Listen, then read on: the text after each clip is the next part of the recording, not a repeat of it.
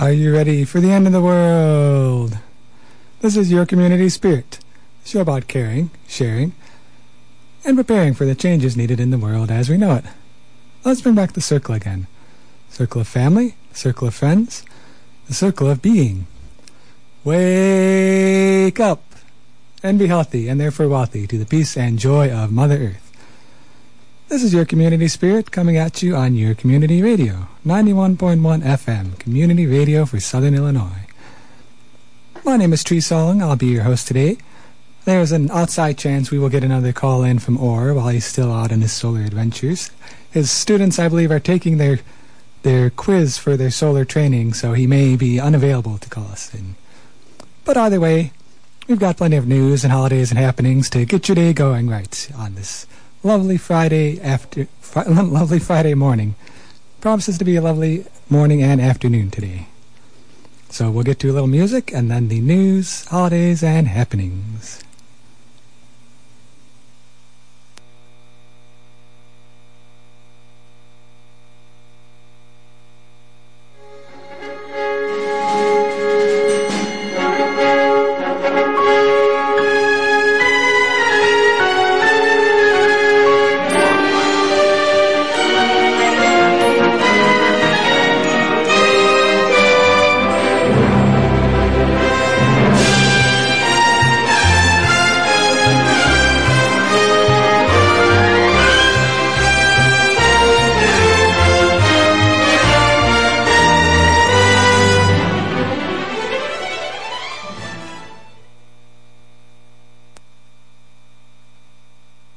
All right, let's get into some of our amazing stories for the day.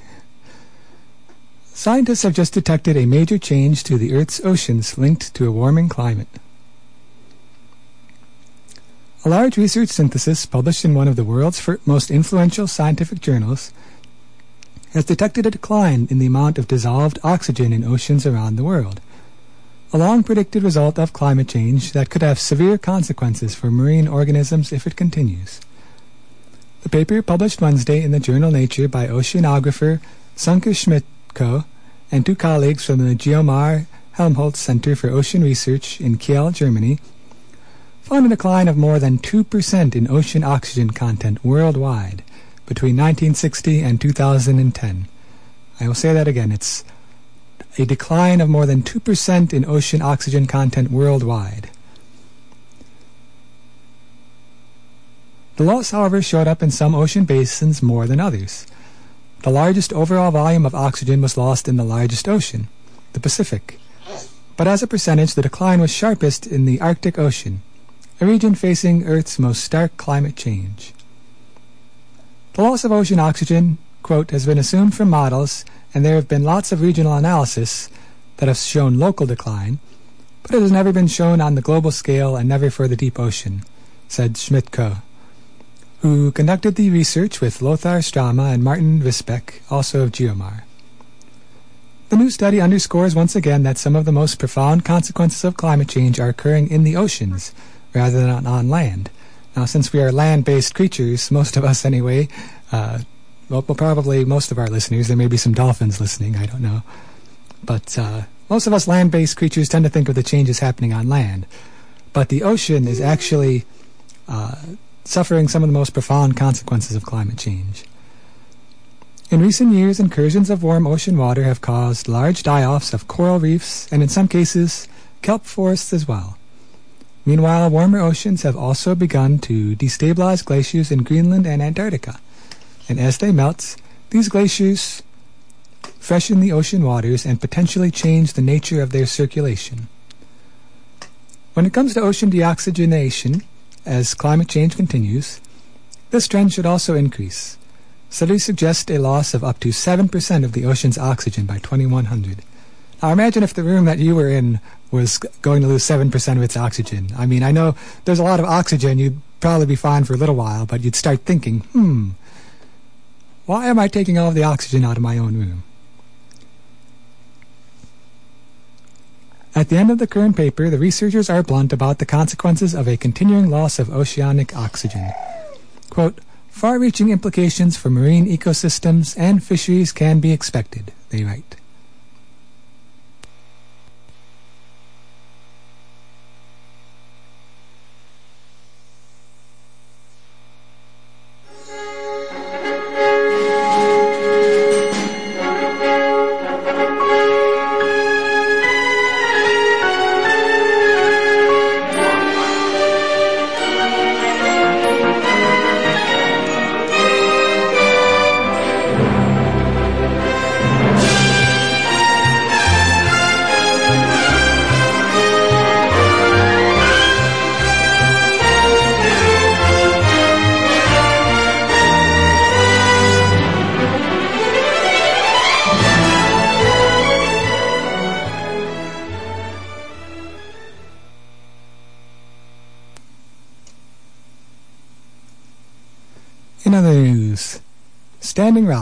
Tribes file last-ditch effort to block Dakota pop- pipeline. Native American tribes have filed yet another legal motion seeking to halt construction of the Dakota Access Pipeline. Legal experts said the attempt faces long odds, but may be the tribe's best hope for blocking the, the project. The motion filed Tuesday by the Standing Rock and the Cheyenne River Sioux tribes asked the court to reverse an easement for the pipeline that the Army Corps of Engineers granted. That easement lifted the final hurdle for the project's completion. The tribe said the Corps' actions violate the National Environmental Policy Act and the Corps' responsibility to protect the tribe's treaty rights. They called the decision, quote, arbitrary, capricious, and contrary to law. The move is the latest in a long and twisting legal battle and protest movement to block the project's Missouri River crossing under Lake Oahe, which skirts the Standing Rock Sioux Reservation. The tribe says the pipeline threatens its water supply and sacred sites. In the final weeks of the Obama administration, the Army Corps declined to issue the final easement for the pipeline, saying it would conduct an environmental impact statement and would consider rerouting the pipeline. One of Donald Trump's first actions as president, however, was to order a reversal of the decision and swift approval of the project. Last week, the Corps issued the easement for Lake Oahe crossing without producing an impact statement. Final construction began. The pipeline now may be just weeks away from completion. The tribes have had little success in their legal attempts to block construction, said Patrick A. Parenteau, a professor at Vermont Law School. Quote, It's already knocked them back a few times. It's never a good sign when you keep losing, he said. But Parenteau said the motion contains the best arguments the tribe have put forward. The strongest possible argument is that the Trump administration, with no change in facts, no change in conditions, reverse the government's position, he said. As the federal government, you told this court in December you had a legal obligation to do a full environmental impact statement. Now you're telling me you don't. Why? And yeah, that's something that's been on my mind ever since they did this. It's, you know, if, if the government said it had a legal obligation to do this in December, and it, it's not like it's not like the rivers moved or any any facts on the ground changed. The water's still there, people are still using the water, so why do they suddenly not need an environmental impact statement? We will definitely keep you posted on how that lawsuit goes. Like they said, it's facing long odds in court, but it sounds like truth is on their side, so hopefully that will help them at least a little bit in a court of law. We'll see.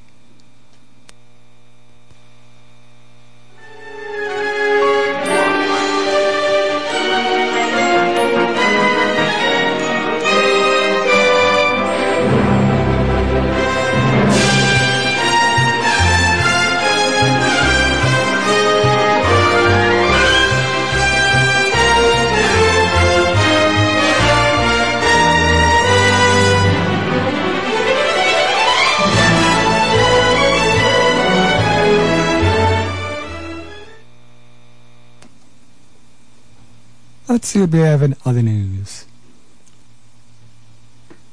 Climate change concerns prompt court to block Vienna airport expansion.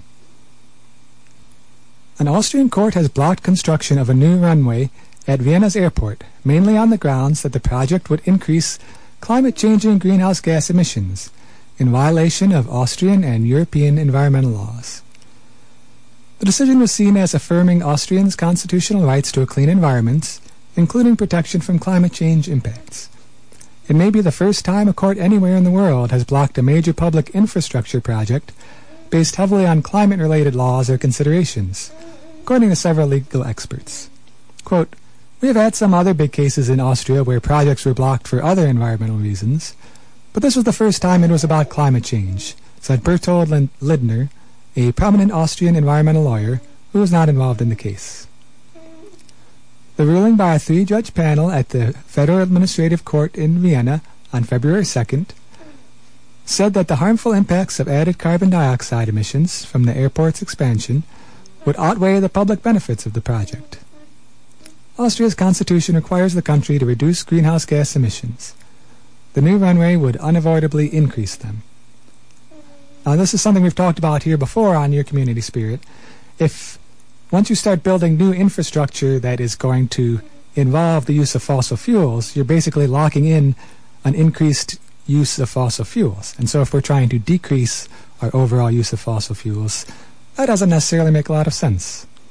And these judges apparently agreed. The judges also said the project would make it difficult to reach the greenhouse gas cuts targeted by the Paris Climate Agreement. The 2011 Climate Protection Law, that's included in the Austrian Constitution, includes emissions reductions targets broken down by sector. By 2020, the law requires the transportation sector to reduce its share of Austria's total emissions by 2.25%. But the construction of the runway would increase the emissions by 1.79%, the judges said. Quote, through construction of the third runway and the increased air traffic, CO2 emissions in Austria would see a distinct increase, the panel said.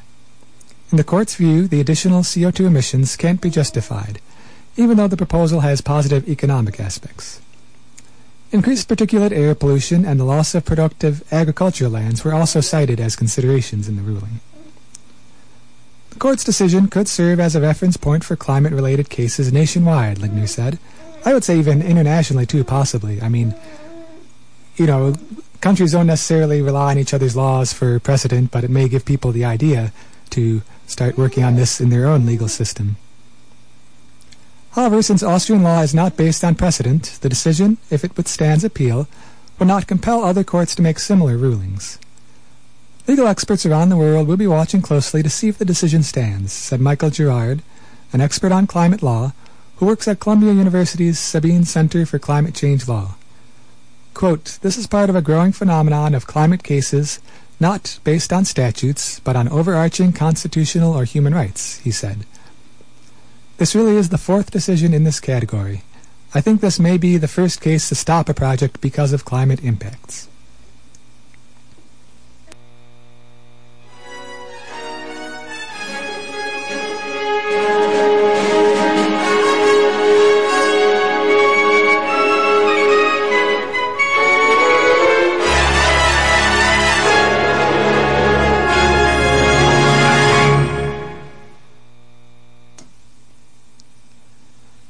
Other news, cheap solar ambulances to speed into service in rural Bangladesh.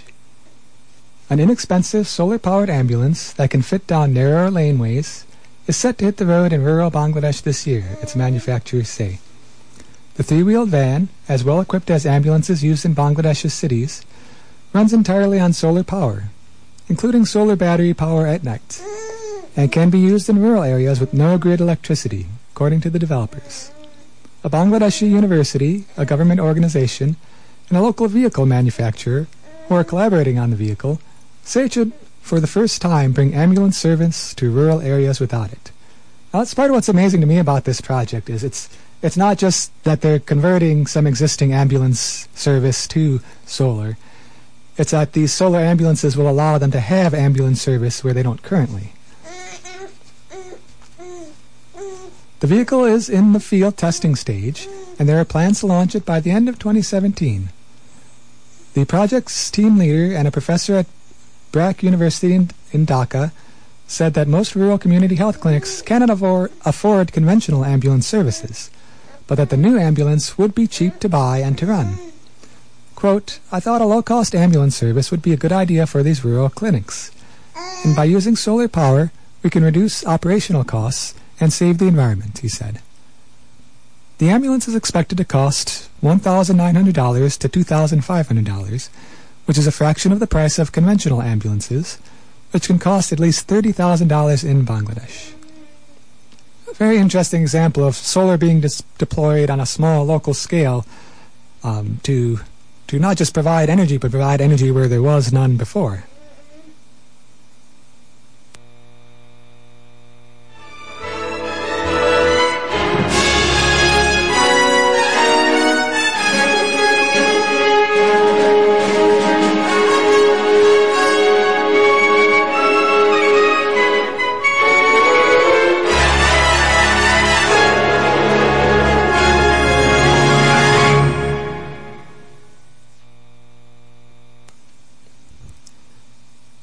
Sunny news, 2016 was U.S. Solar's biggest year to date, with record-breaking 95% growth.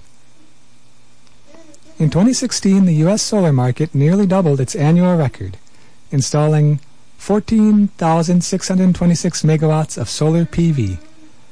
This represents a whopping 95% growth increase over 2015's cumulative 7,493 megawatts.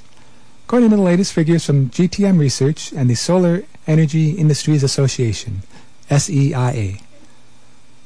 Last year was a record-breaking year for U.S. solar on many counts, as it ranked as the number one source of new electric generation capacity additions on an annual basis for the first time ever in 2016. Solar accounted for 39% of new capacity additions across all fuel sources. Quote, what these numbers tell you is that the solar industry is a force to be reckoned with, said Abigail Ross Hopper, SEIA's president and CEO.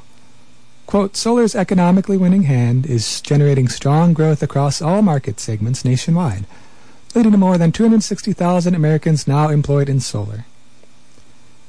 The utility scale segment was spurred dramatically this year by a pipeline of projects due to the extension of the ITC. This segment installed the most capacity and also had the highest growth rate from up up 145% from 2015. Community solar really provide uh, excuse me. Community solar really proved itself as a force to be reckoned with as well, adding a record total of more than 200 megawatts, led by Minnesota and Massachusetts. So solar is on the rise, just as the sun is on the rise here in southern Illinois right now.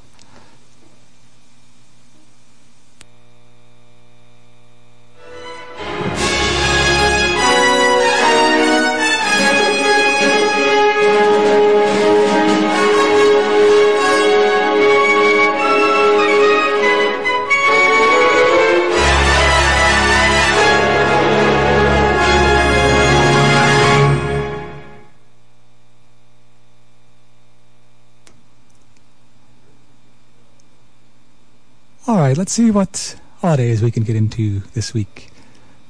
We have the Random Acts of Kindness Day today. So any day is a good day for random acts of kindness, but today is an especially chosen day for giving out random acts of kindness. So if you haven't been kind to anyone for the past 364 days, now is your chance. Also coming up, we have National Battery Day on Saturday. I wonder if Elon Musk is going to celebrate that with any sort of new battery announcements over at Tesla. we also have National Drink Wine Day. There are many wonderful wineries here in southern Illinois that will surely celebrate that day. Sunday is National Chocolate Mint Day. I, I just ate some chocolate mint today, so I celebrated it early. Monday is Cherry Pie Day and Love Your Pet Day. It's also President's Day. Let's see, Wednesday is Be Humble Day. So you don't necessarily want to go around bragging about being humble. That would kind of defeat the purpose, but it's Be Humble Day. It's also International World Thinking Day. Uh, that may explain some of the problems we face if we only think one day of the year. But better one day than none, I guess. February is American Heart Month. It's also Black History Month. It's uh, lots of good months here. National Children's Dental Health Month.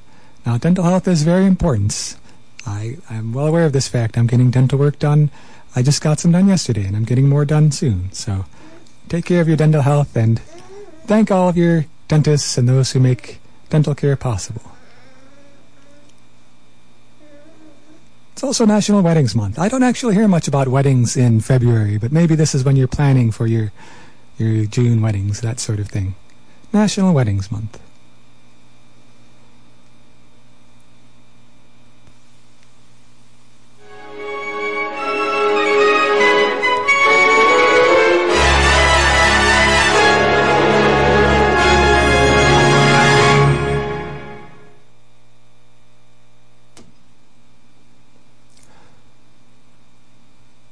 All right, let's get into some of our local community happenings. We have Black History Month. Black History Month at SIU. The entire month of February is Black History Month. It's an annual observance celebrating the past and present achievement of African Americans. The 2017 theme is The Crisis in Black Education. For a full calendar of events, you can visit smrc.siu.edu.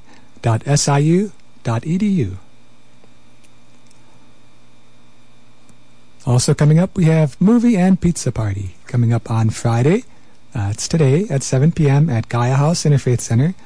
The film this month is Loving, the story of Richard and Mildred Loving, an interracial couple whose challenge of their anti-miscegenation arrest for their marriage in Virginia led to a legal battle that would end at the U.S. Supreme Court. Uh, this movie is an opportunity to learn a bit of history about Black History Month. And I've I'm looking forward to seeing this movie because I've heard this story. You know, I've heard about this famous case where they were challenging uh, their arrest for having an interracial marriage, but I don't really know much beyond this sort of history tidbit. There's a whole movie about it tonight at 7 at Gaia House. Also today we have Through the Darwinian Looking Glass. This is coming up today at 7.30 p.m. at the uh, Lesar Law Building. This is part of the 2017 Dar- Darwin Week. It's their keynote lecture for that. Through the Darwinian Looking Glass, Past, Present, and Future.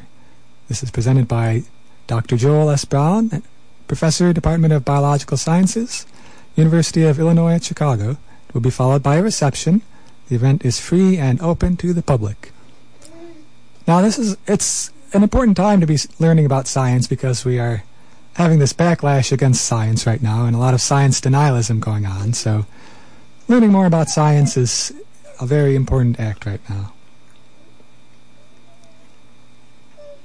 Other community happenings. We have the Winter Indoor Community Farmers Market that's happening on Saturdays from 9 a.m. to 12 p.m. at the Carbondale Community High School. Now, it's so nice outside you wouldn't know it was still winter, but I believe they're still holding it indoors just on the off chance we get actual winter weather. But that's over at the Carbondale Community High School tomorrow morning.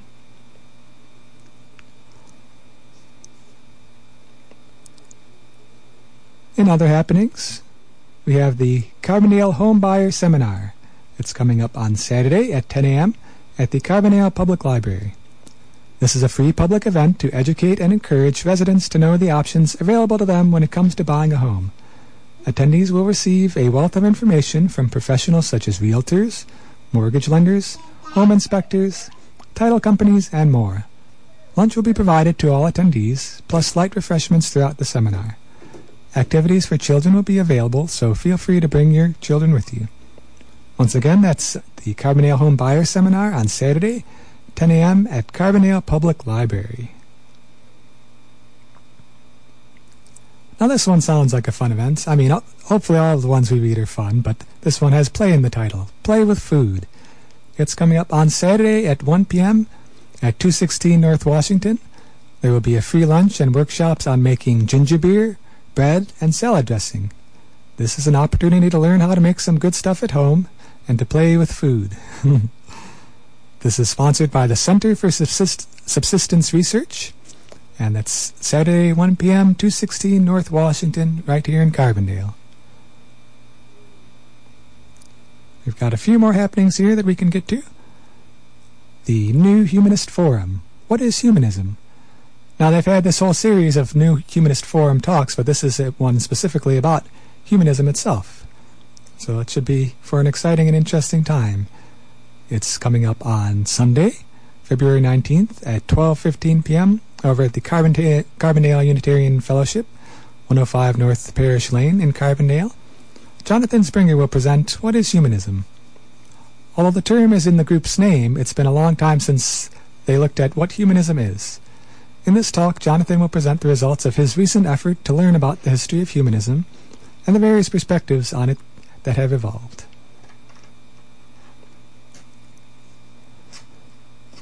All right, in other community happenings, we have Simply Watercolor.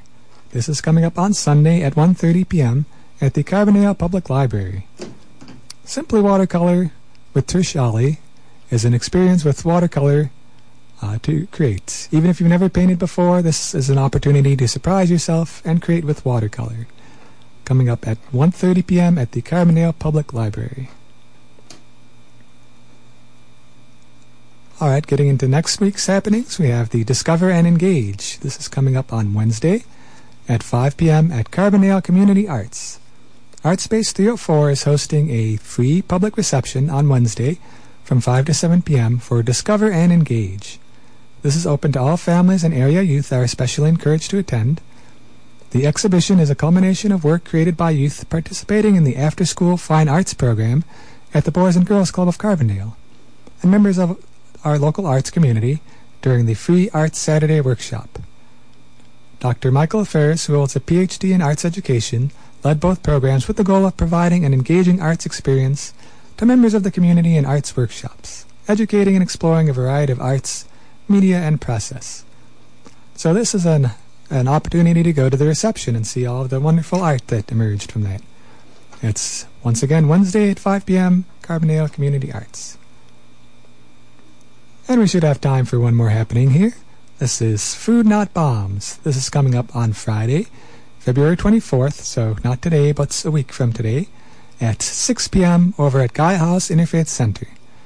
Food Not Bombs is seeking to end hunger and poverty, not just feed it. They offer free vegetarian meals at Gaia House every second and fourth Friday at 6 p.m. This is a spontaneous dinner created in real time, and every meal is different. Yeah, they basically go and they they gather foods that people have brought, foods that have been salvaged, foods that have been donated, and have a big potluck together. But they invite community members to come at 5 p.m.